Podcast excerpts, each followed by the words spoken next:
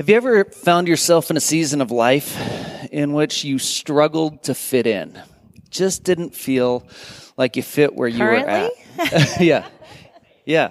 Are you experiencing it in this moment? I hope not, because you belong here, right? So, uh, I had a season like that in life um, in my high school years, uh, a season in which I didn't feel like I had a, a place to fit, and so I went in pursuit of that a place to fit in.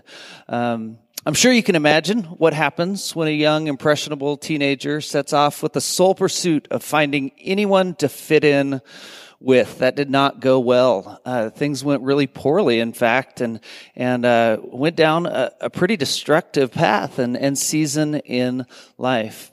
Today, as we continue a series in the prophets in scripture, we're going to find Israel in kind of a similar place. Israel, a people called by God in covenant relationship with Him, in which God said, I'm going to bless you that you can be a blessing to all the nations. But Israel didn't stick with that covenant they were supposed to shine in the world, right? They were supposed to be a demonstration of how God's people partner with Him and bringing healing and reconciliation in the world. And they entirely lost sight of that and just kind of wanted to fit in with the other nations. So they start adopting other gods and they start practicing uh, the the things of other other nations and other religions.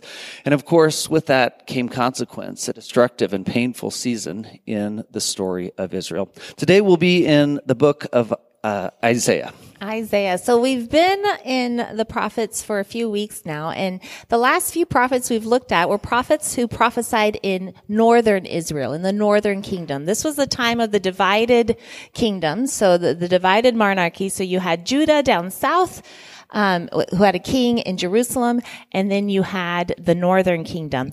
Well, Isaiah actually lived in Jerusalem. So he lived in the southern kingdom in Judah.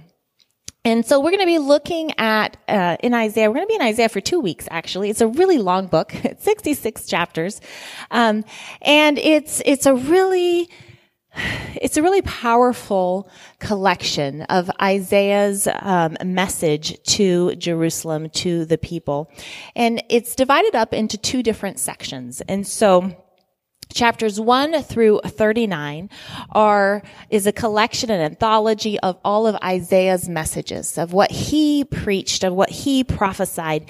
And he spoke pointing to the fall of Jerusalem. And he spoke about the exile that was coming when Babylon would come and they would take over and they would, um, much of Israel would be exiled. And this actually came to pass about a hundred years after Isaiah lived. And so the first section, uh, chapters 1 through 39, really speak to this. And then the second part of Isaiah, uh, chapters 40 through 66, is a little bit different because it's written from the perspective of someone who lived after the exile. And so the exile was about 70 years long. So, and it was well after Isaiah lived, but it's written by someone who lived after the exile. So likely, it was written by Isaiah's disciples, people who listened to Isaiah and learned what he was teaching. And, and there's several instances in the book of Isaiah where it speaks of Isaiah writing, writing his messages down and then sealing up the scrolls and giving them to his disciples. And so it's these, the disciples' perspective who had seen Isaiah's words come true what God had spoken through Isaiah.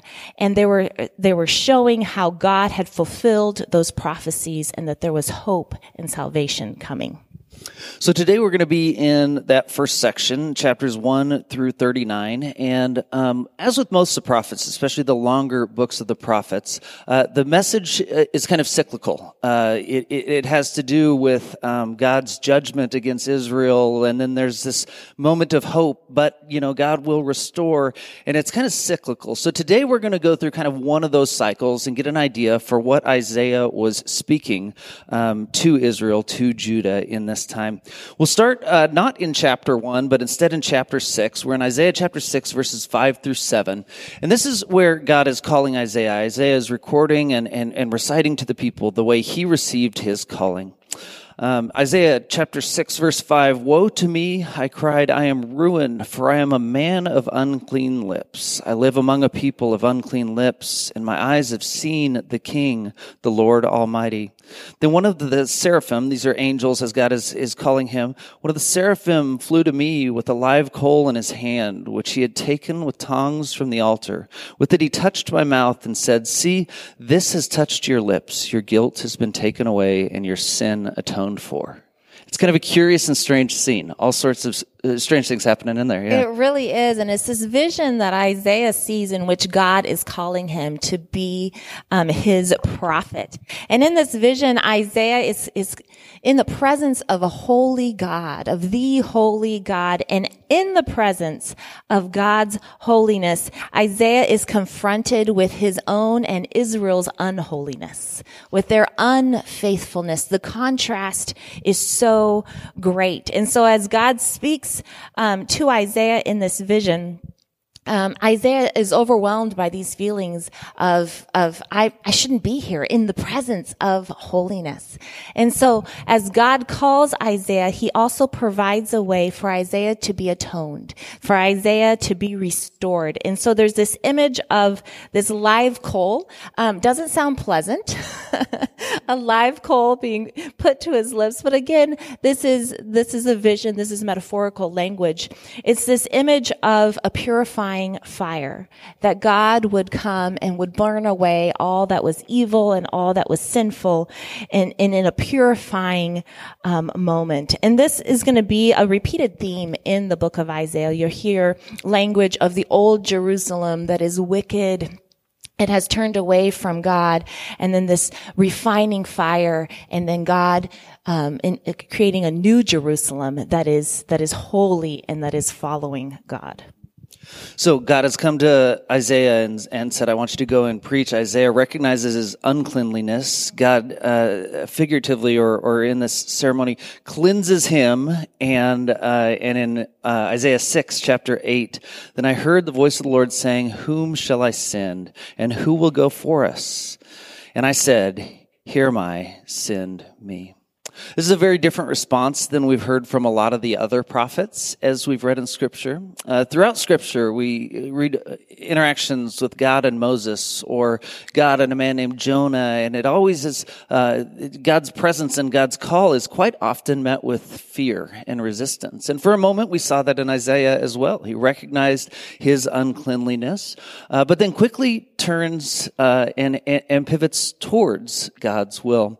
We remember uh, as we studied studied the, the prophet Jonah. He, he ran on a ship and he threw himself into the sea and is swallowed by a fish, all in the process of trying to get away from God's, God's intent, God's plan for his life.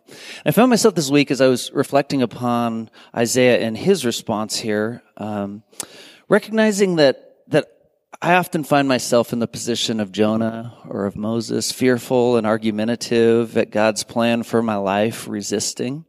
And Isaiah uh, is a remarkable demonstration here of what it's like to recognize our uncleanliness or recognize our uh, imperfect nature, to recognize our inability to answer God's call or to live in the way He's invited us in this world, and yet also to trust that where God calls, He also equips. And that's the story of Isaiah, uh, a man who, who recognizes he's not up to the task, but realizes that God is and leans in. Here am I, send me.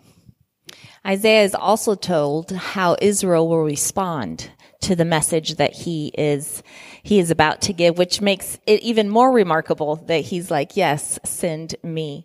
In Isaiah chapter 6 verse 9 through 10, he said, "Go and tell this people, be ever hearing, but never understanding. Be ever seeing, but never perceiving. Make the heart of this people calloused and make their ears dull and close their eyes. Otherwise they might see with their eyes and hear with their ears and understand with their heart and turn and be healed. And it's, it's a little hard to understand. It's this poetic language, but here God is saying that Isaiah, you will, you will call these people out. You will tell them that they are turning away from God and they will become more wicked. It's this paradoxical effect that Isaiah is being called to speak truth to the Israelites, but for the most part, they will reject what he is saying. And it's interesting. Jesus actually quotes um, this this passage. Yeah, in Mark chapter uh, four, verse eleven. Jesus told them, uh, The secret of the kingdom of God has been given to you, but to those on the outside, everything uh, is said in parables, so that they may be ever seeing, but never perceiving, and ever hearing, never understanding. Otherwise, they might turn and be forgiven. And again, Jesus quotes this. It's interesting. This is one of the, the few quotes that's in every four gospels. Matthew, Mark, Luke, and John. It was really important for the gospel writers to bring this out, that everyone will be invited to know the secrets of the kingdom of God, but not everyone will be ready to hear. Not everyone will be ready to understand and to receive it. And so this is a really hard thing for Isaiah, even as he's being called. Here's what I want you to say. Here's what I want you to do, Isaiah knows that most of the people are going to reject what he's going to say. Isn't it human nature to be convinced that what we already know is right? What we already believe is the correct way of thinking. Uh, but the fact is, we don't know what we don't know, right? And, and, and if we were to be able to posture ourselves in a way that we were listeners, learners more readily, uh, I think we find ourselves much more able to lean into uh, the way of Jesus in this world. Uh, Jesus, in his time, was confronted with the Pharisees, the religious leaders that were prideful and that were ruling the way they wanted to. And for that reason, they were absolutely unable to hear the good news news and the hope that Jesus was bringing to Israel and the world. Uh, on the flip side, you you see hurting people, uh, blind beggars, and and and marginalized people within the community readily able to, willing to listen to and hear and perceive the good news of Jesus. Okay, so let's dig into uh, the prophecy that Isaiah then is bringing to the nation of Israel, uh, found in chapters one through thirty-nine. We're going to highlight a few things. Uh, we're going to walk through uh, this this series, this flow of the accusations that God uh, it, it holds against Israel, the accusations, the the wrong that they have committed. Uh, secondly, God's judgment, what what will be the result of Israel's decisions. And then third, restoration. And this is the cycle that we see throughout the prophets. Um, so to, to represent that, we'll begin with the accusations. Um, and we're in Isaiah chapter 1, verse 23, if you want to turn there with me. Um, but God's accusations uh, against Israel are, are threefold primarily in the book of Isaiah mistreatment of the poor, greed, and idolatry. Isaiah 1 23. Your rulers are rebels, partners with thieves. They all love bribes and chase after gifts. They do not defend the cause of the fatherless, and the widow's case does not come before them. So God's first call against Israel is you are corrupt. Your systems, your, your government, the way you rule, uh, the way the rulers engage is corrupt. And, uh, and he goes on to, to mention the lack of defense for the fatherless, the widow. And, and this is language that if you read scripture, if you read the Old, Old Testament especially, uh, you, you can't miss this language. It comes up over and over. The fatherless and the widow, the orphans and the widows. And, and it might make us wonder, uh, and, and the immigrants, yeah, it, will speak a lot to that as well, um, in God's law. You see, uh, sometimes when we read scripture, um, I think we uh, misunderstand uh, the context in which God is laying out these laws. The orphans and the widows, you see, they were um, they were a marginalized class within Israel. They had no representation of the, uh, the of their own, no way uh, to advocate for their own well being to make a living. What God describes in the law and what we see Isaiah calling out against Israel is that they have left people in their society with no way to care for themselves. They have, they have, the, the rulers are taking bribes and getting rich, while others in society are left with nothing and no way to better their circumstances. You see, the, the book, uh, the, the, the scripture, all of scripture, born of Israel, a patriarchal nation, um, was not a prescriptive system of the way that we ought to conduct ourselves in society. Uh, what, what, what we read here is actually God trying to make provisions for those that would be left out in a society. You get what I'm saying? As, as opposed to this being prescriptive, this is God seeing the cause of the needy and ensuring a society is, is stepping up to the plate and, and, uh, providing equity and opportunity for people in that society. So God's first charge against Israel is you have lost sight of my intent for the way society would operate. One that cares for the poor, one that cares for those that are in need. And Isaiah will continue and he'll call out the sins of greed and idolatry. Isaiah chapter 2, starting in verse 6. You, Lord, have abandoned your people, the descendants of Jacob. They are full of superstitions from the east. They practice divination like the Philistines and embrace pagan customs. Their land is full of silver and gold. There is no end to their treasures. Their land is full of horses. There is no end to their chariots. Their land is full of idols. They bow down to the work of their hands, to what their fingers have made. So people will be brought low and everyone humbled. Do not forgive them some pretty harsh language here. And, and at first glance at it, you're like, well, what's wrong with silver and gold? What's wrong with horses? And, and nothing in and of itself is wrong with those things. And yet what was happening was very, very wrong. Like Micah was describing this, um, syncretism was happening where they believed in God and then they saw the nations around them and they, they started to take on some of those beliefs and they started like, oh, I'm going to, I'm going to practice this and I'm going to worship this idol and and slowly as they started mixing religions um, they were unable to worship god because what they were practicing were two or three or four beliefs that were opposed to each other you can't worship God and also worship an idol. And so Isaiah is saying, you have abandoned Yahweh. Though you say you haven't, abandoned Yahweh by also worshiping all these other idols. You are indeed abandoning Yahweh. And he's calling out the sin of greed as your security is found in wealth and resources. They were seeking after the gold and silver and the treasure, and that is what their security was based on. The horses and the chariots, that was all about military strength and basing their, their security on their alliances with other nations and on their own ability to defend themselves um, with their military power. And so Isaiah here says these really harsh words says, you have abandoned God. And the consequence is that God will abandon you. Now we know that it, that this isn't the final word. This isn't the last word to Israel. So the story will continue and God is always faithful. But Isaiah is saying here that you're not worshiping God and God is not okay with this. Mm-hmm. So God has, through Isaiah, laid out to Israel his accusations against them. Um, primarily in this book, it has to do with mistreating the poor, with greed and idolatry. So God has has accused them. You have fallen short of covenant in these ways. And next comes the statements of judgment, and you can read that in chapter seven. I'm going to paraphrase uh, what that judgment looks like for time's sake today.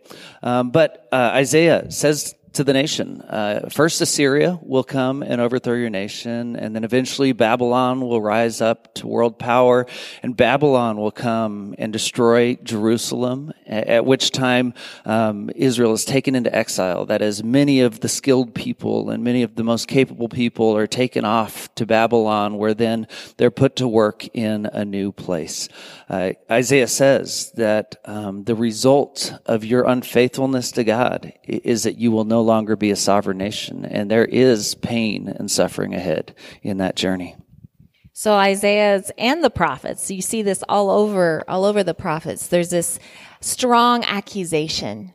There's this strong warning of judgment, but it doesn't end there. Correct. And I need to say one more thing about Go the judgment that I missed. Um, uh, so Assyria and then Babylon will come and take over. But it's interesting to me that Isaiah also clarifies for the people that God has not taken the side of Assyria or Babylon. Uh, soon Sarah will explain the restoration piece, um, but that God uses these nations to come in and and uh, and and and there, there will be punishment and the loss of the state of, of Israel, um, but that he will create a new, a new, Jerusalem, and Isaiah specifies that he will uh, take revenge on Assyria and Babylon also for the harm that they will cause. So, So there's going to be judgment, but after judgment is restoration. And this is really the final, the final word of God is always, God's heart is, is towards salvation, towards restoration. And so God will fulfill his covenant promises even though Israel is not keeping covenant. And so as we look at the restoration, um, spoken of in Isaiah really is also threefold. Isaiah speaks of a remnant that will return to God. Isaiah speaks of a king and a, and a kingdom that is very significant, and Mike is going to talk more about that next week. And then God speaks uh, of peace through Isaiah. So let's read about the remnant of Israel in Isaiah 10, chapter 10, verse 20. In that day, the remnant of Israel, the survivors of Jacob, will no longer rely on him who struck them down, but will truly rely on the Lord, the Holy One of Israel. The remnant will return, a remnant of Jacob will return to the mighty God. Through, though your people be like the sand by the sea, Israel, only a remnant will return. Destruction has been decreed, overwhelming and righteous the hope in this passage doesn't entirely sound like hope. Like you, you, see clearly that there is significant consequence and that there would be suffering in this season of their journey. But there is the hope. There's the restoration of a remnant. Right. And there's this contrast at the beginning of, of uh, what we read here in verse, verse 20 here, contrasting Israel who was relying on the one who struck him down. So Israel is relying on these military alliances with the nations around them, with Egypt and Assyria and Babylon. And yet that's not where their salvation is going to come from, but rather by relying on God. Um, this remnant is a major theme in the prophets. No matter how many people turn away from God, God will always be faithful. And so there will always be a remnant and God will fulfill his part of covenant through that remnant. It's interesting. I was reading in Romans and Paul also uses this language in Romans 11, 5. Paul will write, so, so too at the present time there is a remnant chosen by grace. And I love that, that that theme not only carries throughout the prophets, but throughout um, the New Testament as well. So a remnant will return. And further, Isaiah in uh, chapter 9, verse 6, uh, will speak of a new king, that, that Israel would be a nation again, at least as they would interpret it. We'll get into the details. 9, chapter 9, verse 6, um, For to us a child is born to us a son is given, and the government will be on his shoulders, and he will be called Wonderful Counselor, Mighty God, Everlasting Father, Prince of Peace. Of the greatness of his government and peace there will be no end. He will reign on David's throne and over his kingdom, establishing and upholding it with justice and righteousness from that time on and forever. This is the prophecy of Isaiah that often we read at Christmas time as we remember Jesus' birth, right? Uh, but this is where that, that prophecy is initially found. And it's this beautiful tale of God restoring, God bringing a king. And it's really interesting to think that Isaiah is at the very end of the season of kings in Israel. They will no longer be a sovereign nation after this point. And, and he's saying, but don't worry, you will have a king again. And it's interesting when I, when I look at the history of Israel and, and these prophecies about Jesus coming to think about the fact that maybe it's not so surprising that Israel was confused by Jesus and the kind of king that he was, right? In this moment, the hope is you'll have a new king, which they think means we'll have our kingdom back and we'll rule in a sovereign way. Uh, but of course, Jesus comes to establish a different sort of kingdom, which you do see in the prophecy here as he speaks of justice and righteousness uh, from that time on and forever. Jesus, the eternal king in the line of David is what Isaiah speaks of here. I really like in verse six where it has um, a list of names for this king. Wonderful counselor, mighty God, everlasting father, prince of peace.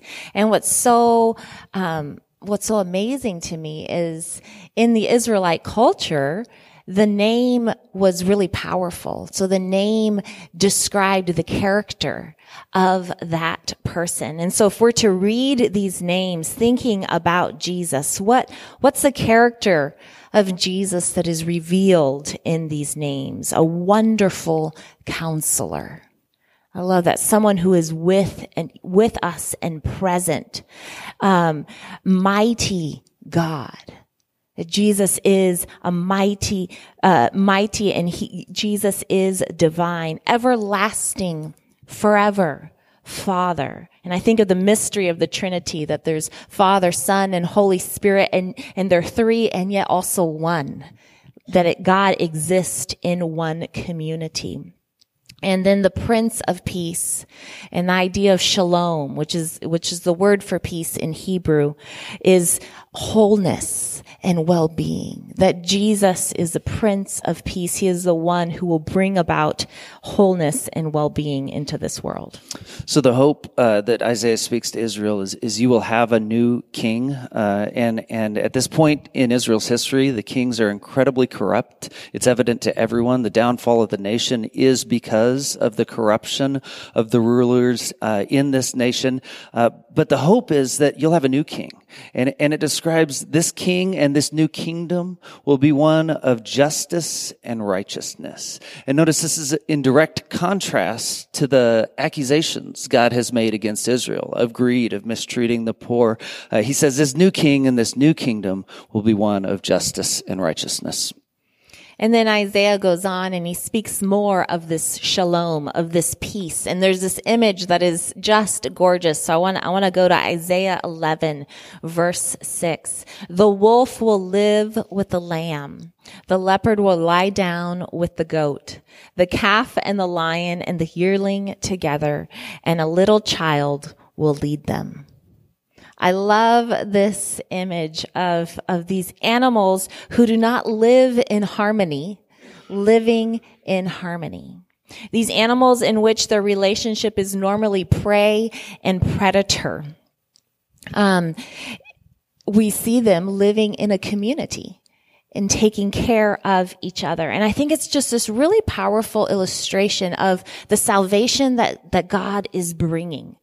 Um, when you think about the food chain, and it's, it's a chain, you know, with a hierarchy, and one animal's survival depends on the death of another, right? And so, um, it's a choice between one animal and another animal. Just watch National Geographic. like you see that. I remember comforting our girls when they were little because I had a National Geographic show on and I don't know if it was a, someone was dying, you know, someone was eating some, something was eating something else. And that's just how the natural world works, right? And here's this image of prey and predator and this description of, of a community of shalom, of God's peace is different. That in the kingdom of God, there is another way of being. In the kingdom of God, there is enough to go around. That one person's survival does not depend on the death of another, but rather there is enough um, to go around, and that there is harmony, and that everyone is able to thrive we need to zoom out and, and kind of look at the overview of, of what Isaiah is saying, and then we'll, we'll move towards conclusion. Um, so in the book of Isaiah, uh, this prophet has come to Israel um, first with God's accusations against the nations, uh, the nation. Secondly, a, a, description of the judgment that is coming of Assyria and Babylon coming to overthrow Jerusalem, and then finally a, a message of restoration, a restoration that will uh, involve a remnant returning to Israel, a new king that will establish a righteous and just kingdom for all, and it will be a place of peace for all humanity. Uh, the book of Isaiah is, is challenging, um, both in its size and its content. Uh, the the reality is is there is a harsh judgment and there's a harsh reality ahead for the nation of Israel. And what's curious to me, eh, both in Isaiah and really in all the prophets, we see glimpses of this, is the way the, the, the author, Isaiah, can shift between the judgment, the accusation, all of this hard stuff to then a moment of praise about God's goodness. And we're going to look at one such case in Isaiah. It's, it's the, it's in chapter 12 in the book of Isaiah.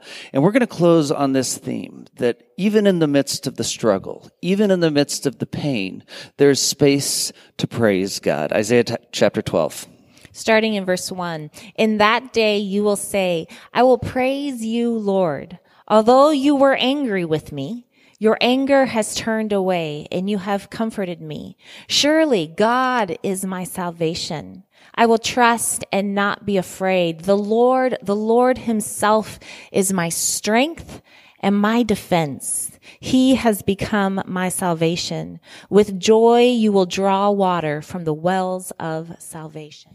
In that day you will say, Give praise to the Lord, proclaim his name, make known among the nations what he has done, and proclaim that his name is exalted.